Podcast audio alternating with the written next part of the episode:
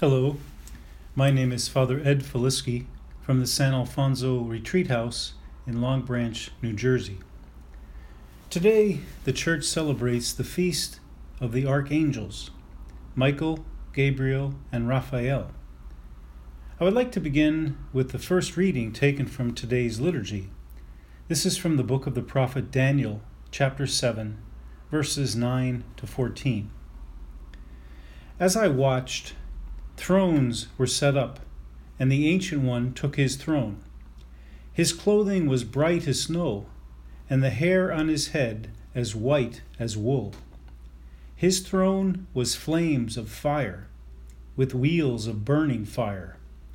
A surging stream of fire flowed out from where he sat. Thousands upon thousands were ministering to him, and myriads upon myriads attended him. The court was convened, and the books were opened.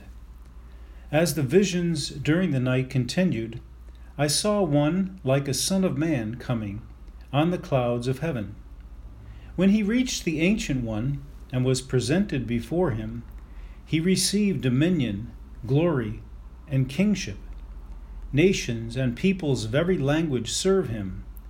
His dominion is an everlasting dominion that shall not be taken away. His kingship shall not be destroyed. The Word of the Lord.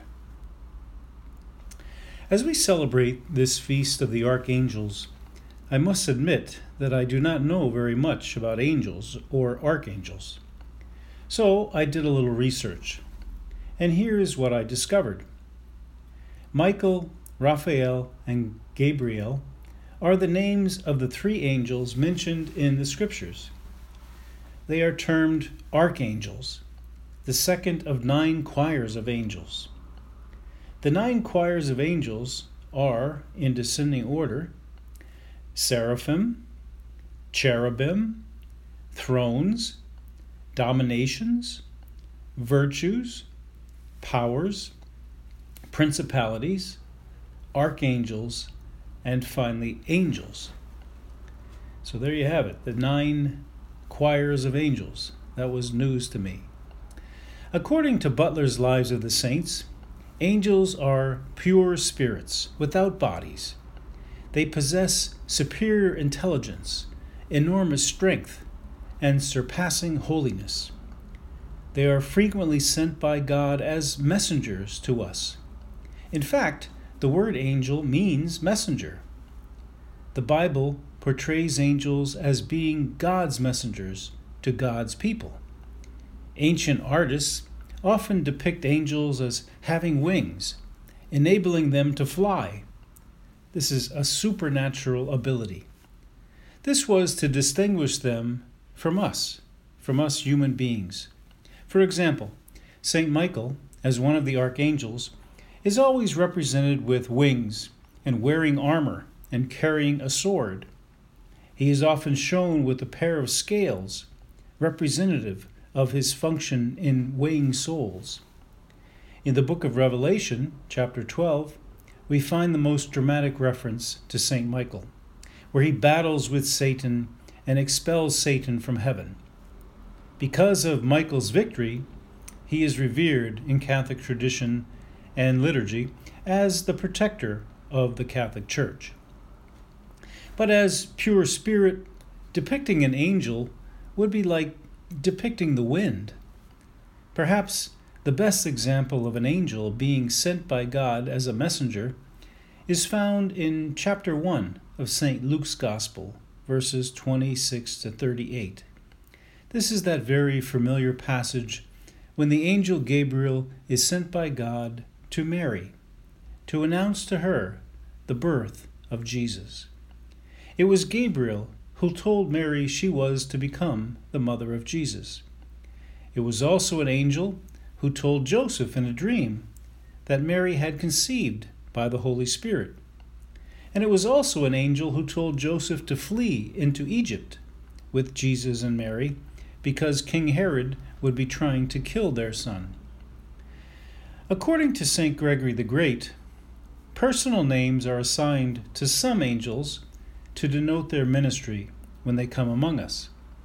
Thus, Michael means who is like God. Gabriel means the strength of God. And Raphael means God's remedy. Whenever some act of wondrous power must be performed, Michael is sent by God, so that his action and his name may make it clear that no one can do what God does by his superior power. So too Gabriel, who is called God's strength, was sent to Mary. He came to announce the one, that is, Jesus, who appeared as a humble man to quell cosmic powers.